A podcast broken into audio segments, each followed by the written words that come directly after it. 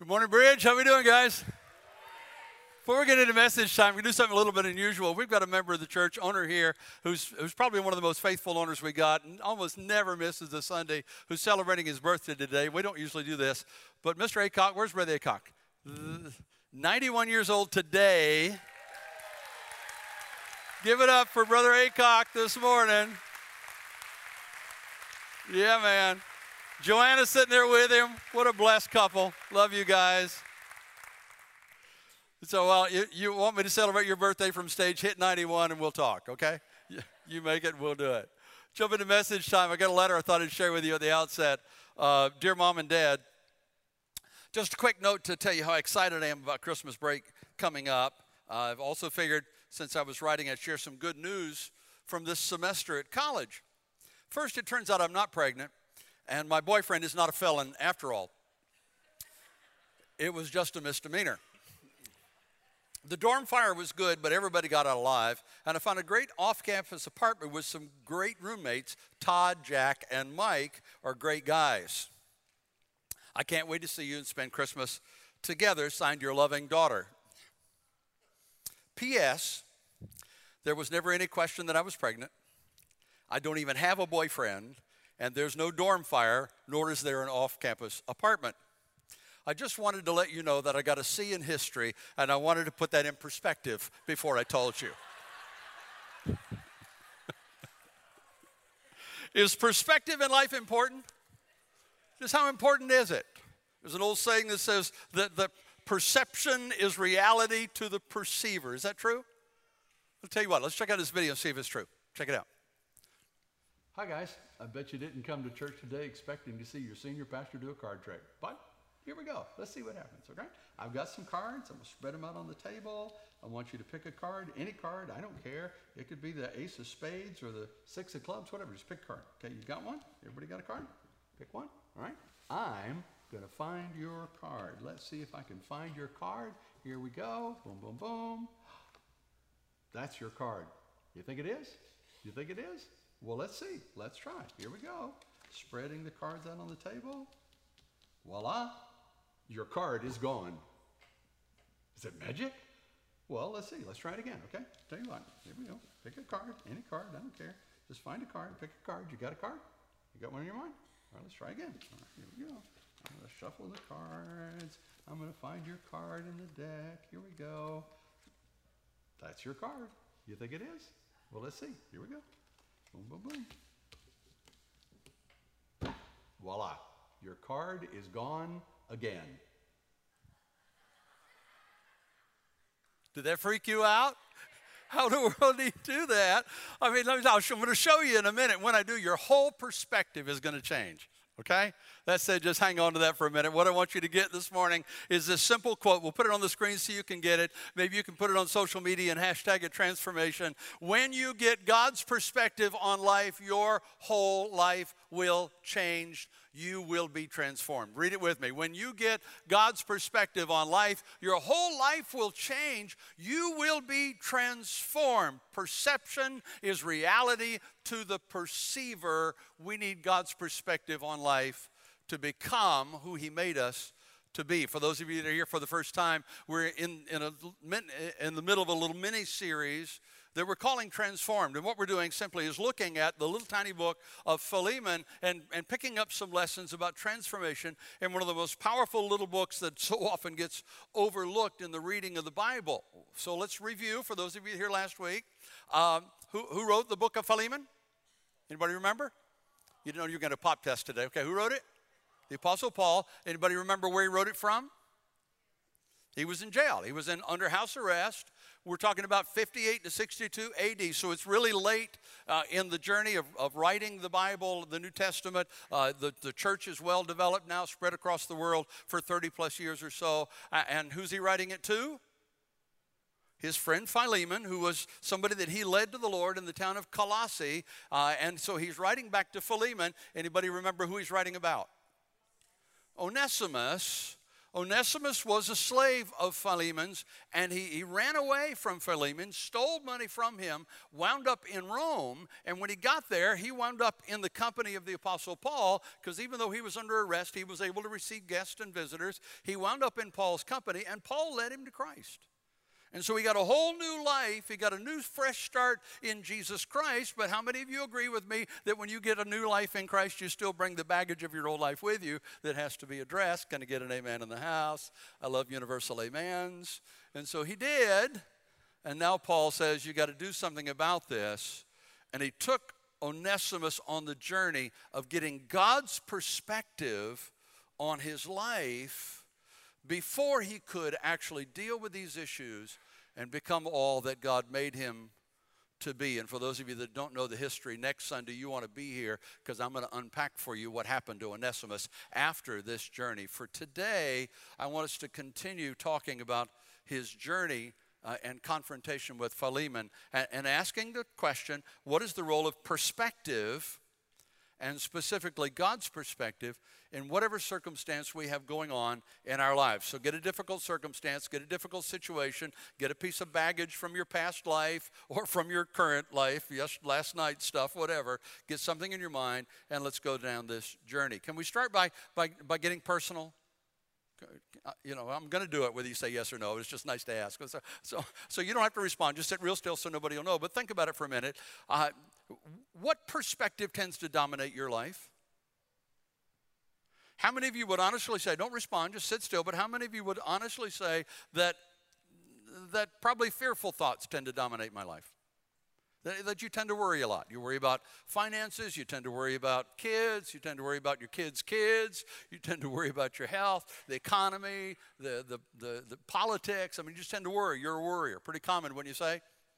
Had a good friend growing up whose grandmother was one of those people. She loved Jesus, but she just worried about everything. And every time I'd see her, I said, Miss Adine, how you doing? She said, Well, it's just so bad. I mean, she was dying every day for 20 years. I'm just, today's the day. It's all over. I'm going to die today. And I asked her one time, How you doing, Miss Adine? I don't know why I kept asking. It was just fun. But but she said, she said, Well, I got up this morning, Jim, and I'm scared. And I said, What are you scared of? She said, Well, I felt good today.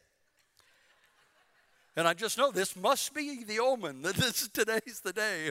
You know, just that's kind of dominated her life. It dominated her thoughts. How many of you would say, don't respond, but how many of you would say that, that your perception of life, you, you tend to be dominated with negative thoughts?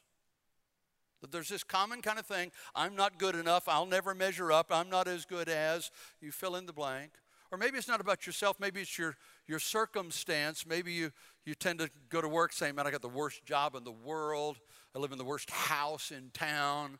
I got the worst kids. I mean, this is just kind of how your life goes. Sit real still, okay? You just don't. No elbows. This is a no elbow throwing zone. How about hopeless thoughts? Maybe it's not you. Maybe you know somebody that, that just kind of nothing ever works out for me and nothing ever will. I mean, I'm never going to have a great marriage. I'm never going to overcome this sin in my life, this habit that's bringing me down. I'm never going to feel good again. I mean, we all know people that that kind of dominates their life, and that's their perception of life. And then there are those people uh, who just peaceful thoughts dominate their lives. Hopefulness dominates their lives, you know. They, they never worry about anything. You, you, you know, you're just, you never get stressed out. You're just kind of laid back. You never feel hopeless. Something bad happens. You say, well, God's got it. Are you worried? Is it's going to work out. It's going to always does. And so if that's who you are, if peace characterizes your everyday life, then would you come and preach this sermon for me today? Because I, I need to. Uh, I need some help in this area because we all struggle sometimes to get there. The bottom line is whatever category you fall into, perception plays a huge role in whether the stuff of life, we live in a sin cursed world, guys, whether the stuff of life becomes the ceiling that limits how far you go or it becomes the launching pad to becoming everything God made you to be. So, in the few minutes that I've got with you this morning, I want to do a couple of things.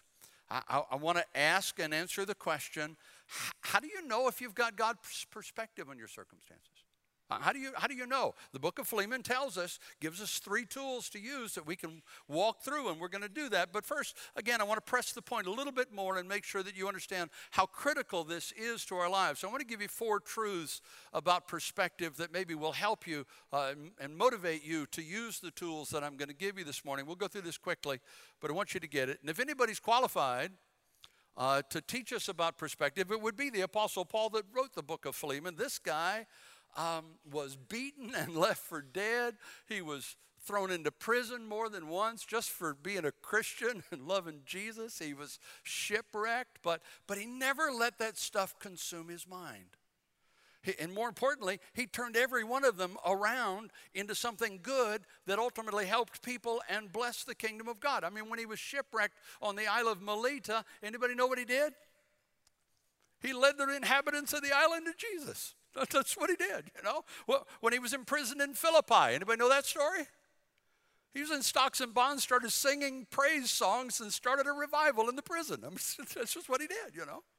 Uh, when he was in prison in Rome, he, he, wrote most of the New Testament while he was in prison in Rome, you know, and then he led Onesimus and, and, uh, to Christ and ultimately got the gospel into Caesar's household himself. So Paul had tough stuff in life, tougher than most of us will ever have to deal with, but he just never let it get him down because he had God's perspective on what's going on. He wrote to the church at Philippi and said, You call me a prisoner. If, if that's true, I'm a prisoner of Jesus Christ. That's it. That's all I am. So before we get to the tools, let me give you the four truths that I pick up from Paul's writings. You see if it's helpful to you. You may want to take notes.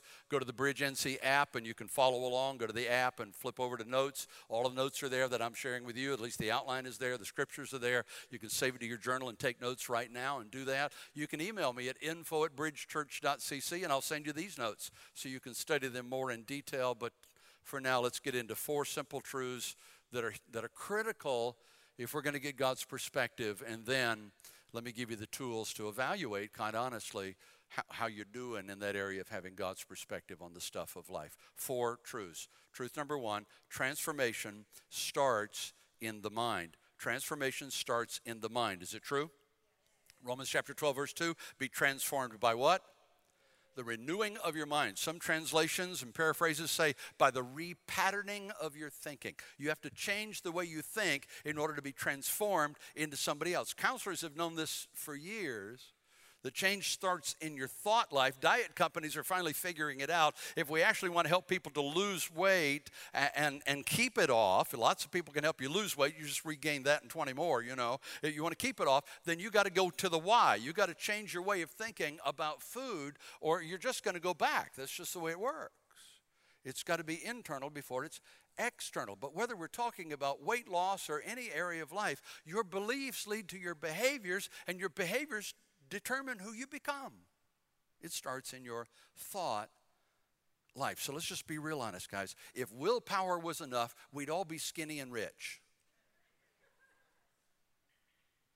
Willpower will help you to, to change direction for a while, but transformation is not a temporary thing. It, it's a matter of changing the way you think and becoming who God made you to be. You got, so you got to think differently about yourself, about the world, about God in order to get there. It, it's kind of like my favorite illustration of this is that if you're you want to go across the lake and you got a point in the other side of the lake you want to go to, and there's a boat there with an outboard motor on it. You get into the boat and you start across the lake and, and you're headed toward that spot, but you realize that the that the motor has has got a, a, a, a twist to it, sort of an autopilot thing on it, and it is preset to go to that point. But you don't want to go to that point, you want to go to that point. And so you pull the tiller uh, so that it will change direction. And you can pull it for a while and it'll change direction for a while. But after a while, you sometimes don't even realize it. You just kind of get tired and the tiller starts going back to the place that it was preset to.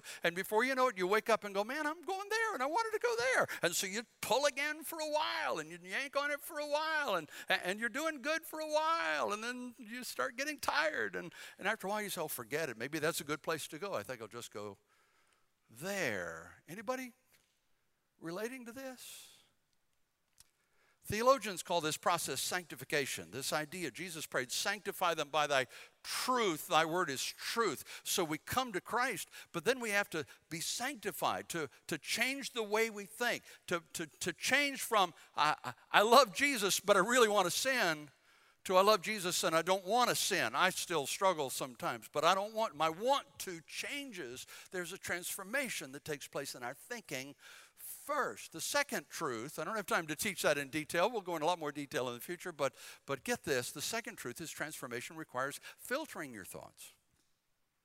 2 Corinthians 10 5. Take captive every thought to what? Hello, are you out there? Make it obedient to Christ. So even after you change your way of thinking, how many of you agree with me that the old yucky thoughts still pop back up in your brain sometimes? Right in the middle of worship, boom, whoa, right in the middle of your morning quiet time and you're praying, and boom, where, where did that come from? Oh man, I must be a horrible person, or I wouldn't. That's no, you're human. That's, that's what humans do. And Satan does a great job of popping those things back into your head. The good news is, uh, the bad news is you can't stop that from happening. The good news is you, you can stop them from lingering there. You've probably heard the old saying, you can't stop birds from flying over your head, but you can stop them from making a nest in your hair. Right? The third truth Paul teaches us then is that transformation is only available, and this is huge. Transformation is only available if I believe God wants me whole. I, I got to believe he wants me whole. 2 Timothy 1 7, read it with me. 1, 2, 3, go. God has not given us a spirit of fear, but of power and of love and of a sound mind. But until you believe that, you're going to stay stuck in the old patterns. Jesus said, according to your faith will it be done to you. So not only is it a matter of changing the way you think, not only is it a matter of filtering out the yucky stuff that keeps coming back, but you have to actually believe that God wants you to live in this new place that he wants you to be that person, that that's who he made you to be. So the journey begins with, starts in the mind. We learn to take captive thoughts, and then we challenge the lie that transformation is for other people, it's not for me. Which leads us to the fourth truth, and that is simply transformation is part of the spirit filled life. Transformation then becomes a part of this life in the Spirit, this Spirit filled life, whatever terminology you, you want to give it, the Spirit filled life, being filled with the Spirit, being baptized in the Spirit. There's all kinds of terms for that out there, but the bottom line is this Romans chapter 8, verse 6. And some of you, before we read it, going, oh no, we're Pentecostals. We're going to get the snakes out now. That's not what we're talking about. We're talking about Romans 8, 6. Here we go. If a person's thinking is, what? controlled by his sinful self, then there is death. That word death in the Greek is thanatos, that literally means the misery that always accompanies sin. But if his thinking is controlled by the Spirit, then there is life and peace. So the question is who's in charge? When Paul prayed to the church at Ephesus, he said, Don't be drunk with wine. That leads to debauchery. I love that word because you know what it means without knowing what it means debauchery. Instead, be filled with the Spirit. That word is pleroo. It means under the control of, empowered by. We're talking about who gets to be in charge. We're talking about who's the empowering agent in your life. And I'll tell you now, in case you're wondering, what comes naturally is not being controlled by the spirit that leads to life. What comes naturally is being controlled by the flesh, what leads to thanatos, death and misery. That's what comes naturally. This other comes supernaturally, and you have to decide this is what I want, this is how I want to live. I want to live under the control of the Holy Spirit. So, how do you get there? That's the question how do we get there? How do we get transformed from somebody whose perspective on life is controlled by the flesh, is controlled by my sinful self, by my natural body, my natural life, into someone who does life from God's perspective, who has God's perspective on what's going on? And the answer to that question is found in our little tiny one chapter book called Philemon that so often we just kind of skip over when we're reading the New Testament, and the answers are right there in the midst of it. So let's get back into our little letter, okay? Onesimus has come to Christ. He's got a fresh start. soon realizes with Paul's help that, that while he is completely free from the, the bondage of his past in terms of, uh, of he's forgiven by God, he's got a fresh start in life, he's still got some past issues to deal with, he's still got some baggage, so he's going back to Philemon to beg for mercy and do whatever he needs to do to make it right. Paul knows that the likely response when Onesimus goes back is that he would either at least be beaten and branded as a thief and runaway slave, or maybe even executed. Under the law, Philemon could do that. So Paul writes a letter to his friend Philemon that he led to the Lord some time ago and says, Onesimus, when you go, take this letter from me and give it to Philemon. Don't say a word till he reads the letter. Just stand back far enough that he can't do anything until he's read my letter. And in this letter, he gives us three tools that will be helpful for us to get God's perspective on life. And perhaps I can say it this way three tools to know whether or not we're living a spirit filled life, whether or not our, th- our thoughts are controlled by the Holy Spirit or they're controlled by our sinful self. So you can do your own evaluation this morning. I'm doing mine, I have been all week. I want to help you do yours, okay? The first tool, the first evidence, the first way you assess is you ask yourself the question Am I looking past the bad to the good? Am I looking past the bad to the good? Here's how Paul puts it in verses 15 and 16. Again, only one chapter in the book. Here we go. Is it on the screens? Here we go. Let's read together. Perhaps the reason he was separated from you for a little while was that you might have him back. What? Forever. No longer as a slave, but better than a slave as a dear brother. He's very dear to me, but even dearer to you, both as a fellow man and as a brother. Do you see the key phrase in the verse? I think I highlighted it. You, you see, you, you see the key phrase? Perhaps the reason this all happened. Perhaps, say with me, perhaps the reason. One more time. Perhaps the reason. He's not telling Philemon to ignore the bad stuff. Onesimus broke the law. He's got to be accountable for, for breaking the law. It's appropriate for him to be held accountable for it. He just doesn't want Philemon to stop at that point. He wants him to look beyond the bad stuff and see the good stuff that could come out of this set of circumstances. So he goes on to suggest maybe, maybe there's another way to look at this.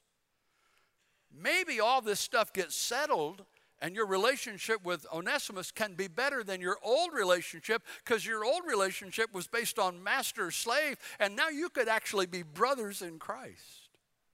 You, you could actually be co laborers in Christ. You could actually have this intimate brother to brother situation. And so he's begging Onesimus or Philemon to look at it differently. Now put yourself in Philemon's shoes. I ask you when we started this journey to get a difficult circumstance in your mind so you can be personalizing this as we go. Put yourself in Philemon's shoes. What do you think he's thinking? Well, he's frustrated that he's lost a, a valued slave. He's frustrated that he's been robbed. He's under pressure from the society, the community around him.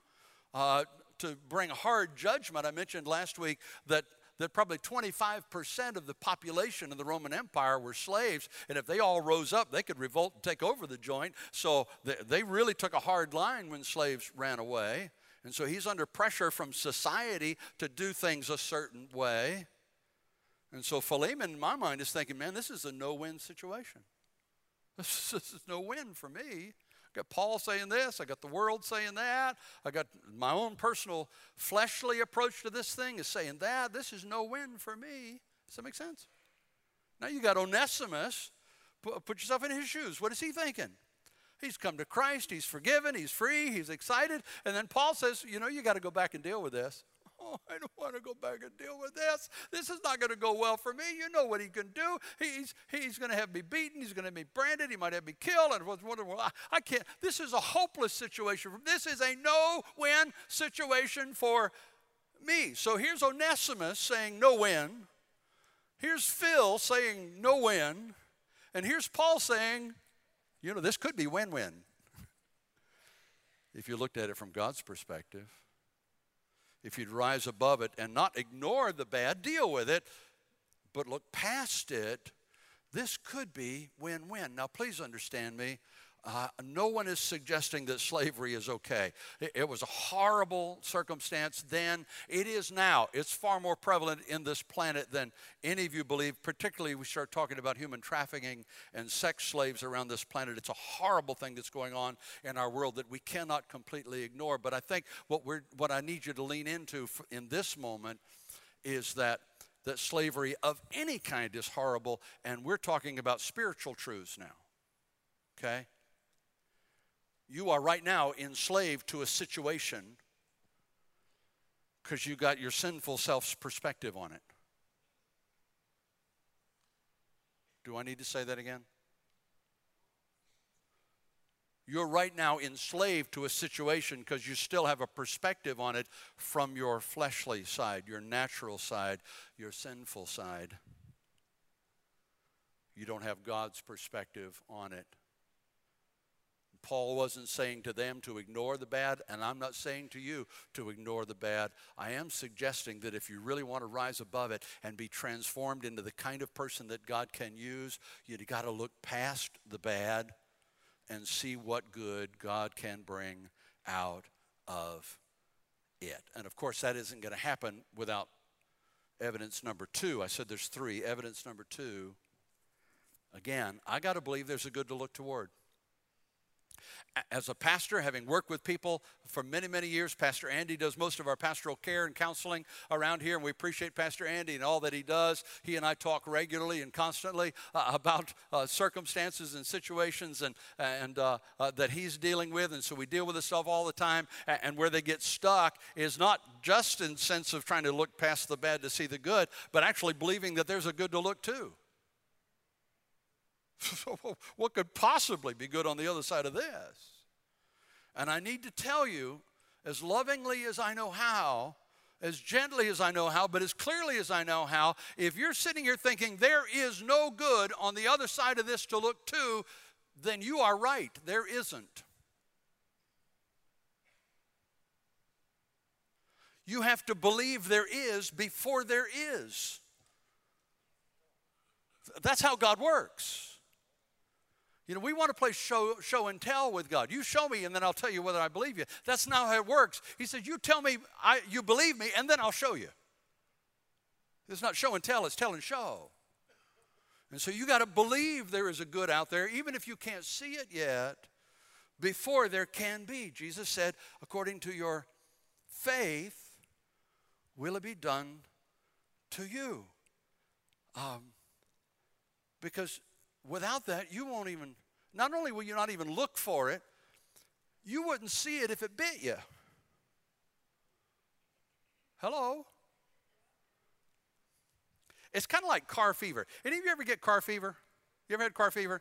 You're, you, you got a good car, fine car, you love that car, and then one day it breaks down, and you think, this is the most horrible car on the planet. I have to get a new car. I cannot drive this car anymore. I've got to. And so you start looking around. You go to a car lot, you go to a magazine, and you find the car that is the car of your dreams. And you're so excited. You go down to the car lot and you buy a new car, and you think, boy, I, I will stand out in the crowd with this car. Everyone's going to be jealous of me in this car. This is an amazing car. I'm going to look so cool in this car. And so you sign the lines and you pay the money and you get into debt and whatever it is you do to buy a car. And then the next day on the way to work, you pull up to a four way stop sign and your car is at all four intersections. Is that true? Oh, so today you see 20 of these cars. This unusual color that you thought would stand out in the crowd, you see all of them. W- what happened? They were there, you just didn't see them before. Are you out there? In fact, some of you can't even focus on what I'm saying today because you're still stuck on the card trick trying to figure out how I did it. So, you want me to show you? You want me to show you how I did it? Okay, let's go. Here's, check out the video. How'd he do it? I don't know. How did he do it? Well, let's see. Uh, pick a card, any card. There's no way that I could know what your card was. So how did I pull it off? Well, the answer is I had help. Brooke was over here, and what actually happened is we replaced all of the cards. So there's no way your card was in the group because all of them were changed. Gotcha. The point simply is that your whole perspective on that trick changed when you realized there was a second person involved. Until you knew that, it was amazing. And now it's really pretty simple, right? Guys, the same thing is true in life. When you focus only on the bad stuff, you lose perspective on the good stuff that could come out of it until you realize that there is somebody unseen at work. And when you finally realize God is at work in this circumstance, just like He is in the other circumstances, your whole perspective changes and everything changes. That's why the Pastor Jim paraphrase of Philemon 15 is you're probably focusing on what Onesimus did and what his action cost you. Maybe there's another way to look at this God's way. And what's God's way? We talked about it last week. Romans chapter 8, 28 and 9. We know that in all things God works for those who love him, who have been called according to his purpose to be conformed to the image of his son. Paul is saying to Phil, God didn't cause this thing to happen. He sure doesn't want to waste it, though. God never wastes a hurt. If you will allow yourself, you can begin to see a pattern for good that could come out of this on the other side of it. But you got to believe that's possible before it's possible. Is this, is this registering? This, this is a challenge, guys, but you got to do that to get there. When you do that, God gives you the ability to see things that were there all along, just like those cars. You just couldn't see them before. The result is you end up in places doing things you never thought you could or would. I, I thought of an example this week from our church that I thought you as those of you that are long term attenders and owners might relate to. Uh, just to illustrate this point, maybe it's too personal, but I'll share it with you. Um, seven years ago, uh, Kim and I, of course, were pastoring a church in Virginia that we planted in 1981, and we had a wonderful, wonderful experience uh, pastoring that church and, and leading that church. Uh, 25 years in, 60% of our members came to Christ there. We, we raised up pastors and sent out missionaries. We planted churches out of that church. It grew to several thousand. We were just have, having an amazing time in the Lord. But about seven years ago, I began to struggle with whether I was supposed to continue leading that church. If you had asked me before that day, um, if I was going to leave there, I'd have said, No, I'll be here when Jesus comes. I'll be taken from the stage of community church to heaven. That's just how it's going to work because that's how I viewed my life. But, but I began to realize that, that my season was coming to an end there that God was at work. And so, four years ago, after a three year succession process, I stepped away, passed the mantle of leadership to Michael Brusicki, who continues to lead the church. He and I had a text exchange this morning. And, uh, and we moved to Wayne County to take care of our aging widowed mamas. And we came to the bridge. We, we just came here because we'd known Farrell and, Farrell and Millie for years, and, and we loved this place. We'd been in and out of this place. I'd had the privilege to consult with your leadership team for several years, I've preached here several times. So just, of course, we're going to the bridge. So we came and became owners, and my first job was usher, and they only let me to do it once. Pastor Valerie said, You can't do that anymore. I did a shakedown thing. Come on, you can do better than that. Come on, come on, come on. Said, No, no, that's, that's not your niche, Jim. Let's, let's get somebody else to do the usher thing. Uh, but, you know, so we just, we were here and serving and loving and being blessed. What you don't know, and many of you know that story if you've been here very long, what you probably don't know is that when I left community church and I came here, uh, Satan whispered in my ear, You're too old to do this anymore. You're done. You got nothing left to give. This is a young man's game. You need to retire. You just, you just need to be done. And I fought a, a genuine battle that went on for 18 months. Now, I'll be honest, I loved it here. I loved sitting under Pastor Farrell's ministry. I was getting fed. I loved meeting you, so many of you guys and building relationships. I loved every minute of that. But all the while, there's this mental battle, there's this perception in my mind that I'm done. I'm too old to do this anymore. Until one day on the phone with a friend of mine in St. Louis, and he said, Jim, you can judge whether it's from the Lord or not, but I had an idea this morning and I wondered, uh, could it be that God didn't just move you home to Goldsboro to take care of your mamas and to retire, but in fact, He moved you there to help a local church that's going to need you? What my friend Mike didn't know is that Pastor Farrell had called me the week before and said, Jim, I need you to sit down. And I said, Why? He said, Because I'm done. And I said, What, done with lunch? What? We're done. What, done? He said, The Lord's releasing me. It's time for me to leave. And the rest is history. We went through this journey. But even on the journey, some of you don't know, even on the journey, when the board and the elders asked me to consider becoming the pastor, I said, No, no, no, I'm old. I'm old. I know I'm old. Don't you know I'm old? Have you not noticed how old I am? I looked in the mirror this morning. I'm old, okay? Okay, well then chair the search committee. Okay, I'll do that. Okay, we'll become our interim. Okay, I'll do that. Okay, aren't you going to stay? Okay, I'll do that. Okay.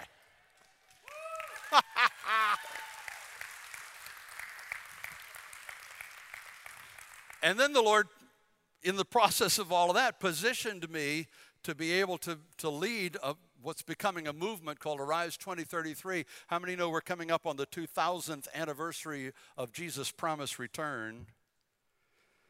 And I get the privilege of leading an initiative to raise up 1,700 new churches in America in the next 15 years. Two of our pastors and their wives are here with us today. Let's welcome uh, Dave and Jan Reagan and Trey and Hope Jones are with us today.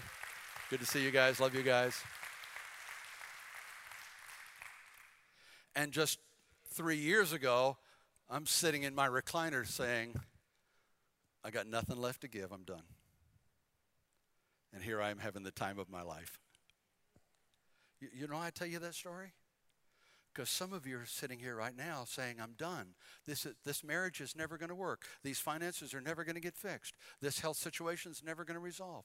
My self worth is never going to improve. I'm never going to break this habit. You're sitting here thinking, because Satan's whispering, and you're looking at it through the natural. You're looking at it through your fleshly uh, uh life. You're looking at, through, at it through your sinful self. And I'm telling you that you need the Holy Spirit to help you look at it through God's lens and through God's perspective. Because if you will, He'll give you a different perspective on what's going on. Maybe there's another way to look at it.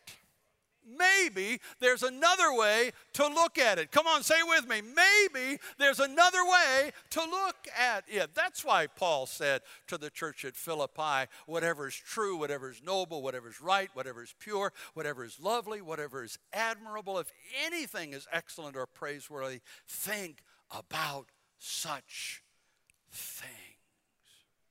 Don't lock in on the worst case scenario. That's the enemy of your soul whispering those lies in your ears. Take captive those thoughts of fear and those negative thoughts and those hopeless thoughts. Look past the bad, all the way to the potential good, the good that God has, and believe that good is really possible. And transformation may well be available to you when you do. Do, do you understand that, that if you look for the bad, you're going to find it?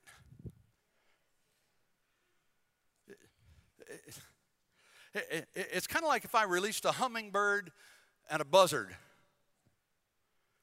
They would seek out and find completely different things. Am I right? What, what would the hummingbird find? Something sweet. Might be your hummingbird feeder on your back porch. Might be a flower petal. He'd find something sweet. What would the buzzard find? Roadkill. By the way, wild game night is not roadkill, okay? It's not roadkill. Get your tickets. I'm looking forward to Saturday night at Wild Game Night. Bring your unchurched friends. Let's have a blast. Let's share the gospel with our unchurched friends, okay? Why would the hummingbird find sweet stuff and the buzzard find yucky stuff? Because that's what they were looking for. The result is that's what they find. Maybe, maybe, I got to close, but maybe there's another way to look at this. Maybe. Well, Pastor, I, I, want to believe there's a good to look beyond this bad to find. I want to believe, but how, how do I get there? Well, that's the third part of this journey, and that is I pray for God's perspective when I don't have it.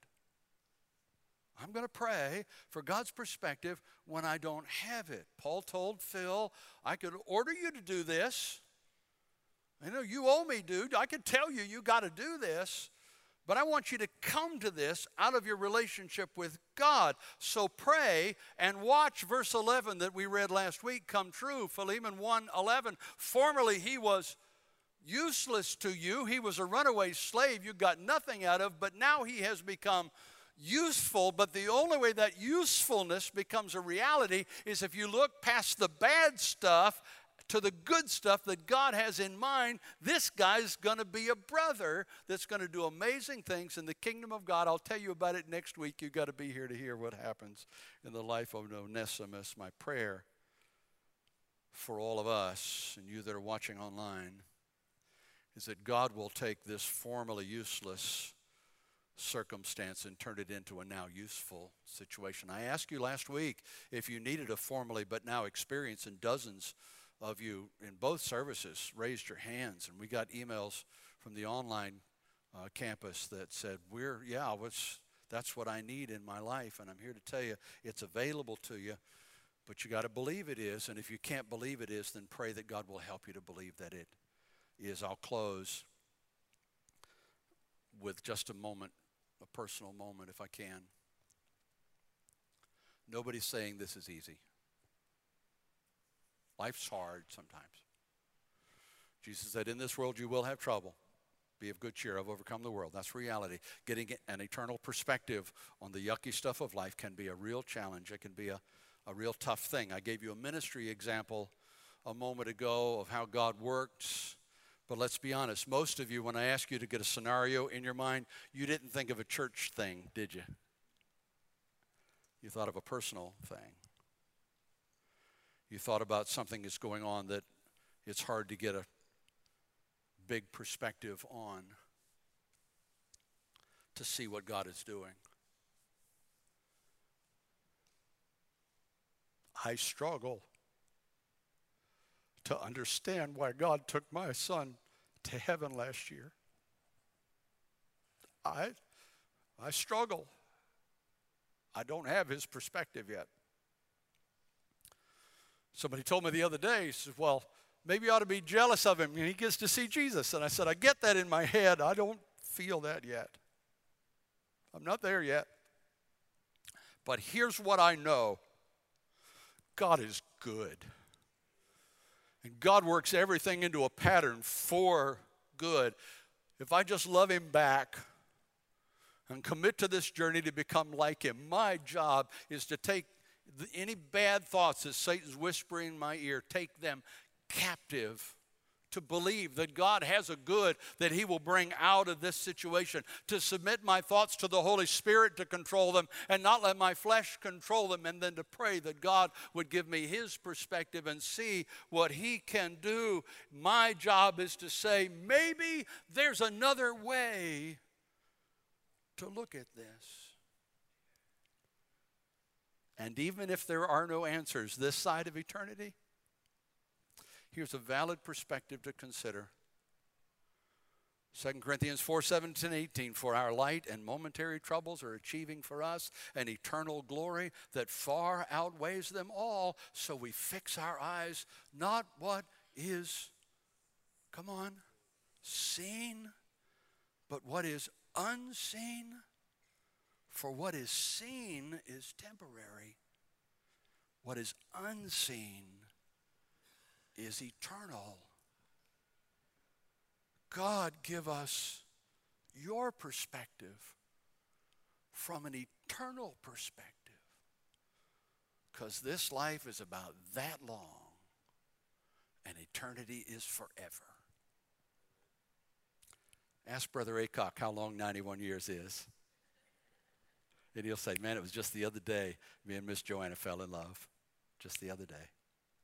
Just the other day, Miss Jackie was born. Just the other day. It's gone. Eternity is forever. Perception is reality to the perceiver.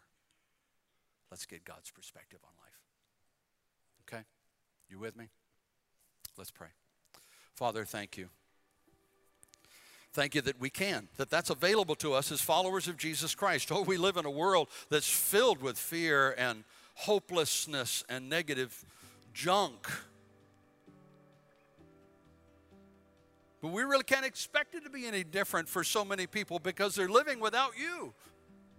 They're living without Christ. They're living without the sanctifying power of the Word of God. They're living without the Holy Spirit operating in their lives and controlling their thoughts. They're living without those things that are available to us as followers of Jesus Christ. We can't expect them to do anything else, but we can expect to do different ourselves. So I pray for every follower of Jesus Christ in this room right now and those watching online. I pray that, that each of us would do a quick evaluation here and now and pray a simple prayer for your perspective in our lives. Keep your heads bowed. Can we pray that prayer together? Just want to pray these points back, okay? But I want you to pray them. Do it silently, do it aloud, do it in your own words. I don't care, just pray. Lord, help me to look past the bad to the good that's possible. When I struggle, help me to believe that there is a good possible. And then help me to gain your perspective when I don't have it. To be honest with that journey, with you, with myself, because I know it's on the other side of believing it's available that it will come. Father, you know who's praying. You know what's going on in every circumstance in this room. Thank you. Thank you. Keep your heads bowed. There's no doubt some of you that came in this room today, and if I ask you if you had a personal relationship with Jesus Christ, you would have said, uh, uh, no. So, this whole idea of getting God's perspective on life is, is kind of a stretch for you. I understand that. I've been where you are. Can I ask you to pray a prayer with me? Nobody's going to embarrass you. We're not going to single you out. I just want you to pray. Go something like this Jesus, I want to be able to look past the bad stuff in my life to believe that there's a good on the other side. I'm a little bit like Onesimus. I mean, this is a no win situation. But help me to see you. Would you forgive me of the things that I have done and failed to do that's got me to this place? And would you give me a fresh start? Would you help me to have a fresh beginning today? I'm praying that you would become Lord of my life so I can have your perspective on life. In Jesus' name. Amen. Would you stand with me? If you prayed that prayer, I really, really want to know. One of the, we prayed two prayers. If you're a follower of Christ and you prayed to, for God's perspective, then put a note in your Connect card right now. Just say, I prayed. If you've committed your life to Christ this morning, I really want to know. You can text me, New Life, to 55498. We'll pray for you. You can check a box on your card, write a note somehow. The ushers will be at the door. They're connecting, they're receiving these Connect cards. Let me know that you prayed so I can pray for you this week. Our staff, our intercessory prayer team will pray for you this week. And we want to help. We want to help you on this journey as you go down this road together, okay? Father, thank you for the privilege of coming into your house, experiencing fellowship and welcome and warmth and your presence and teachings that help us to live the life that you have for us. I pray that we go out from this place stronger and better because of it. In Jesus' name. And all God's people said, Amen. The altars are open. There are prayer teams up here that would love to pray with you before you leave this place. Take advantage of the opportunity. We'll see you next Sunday.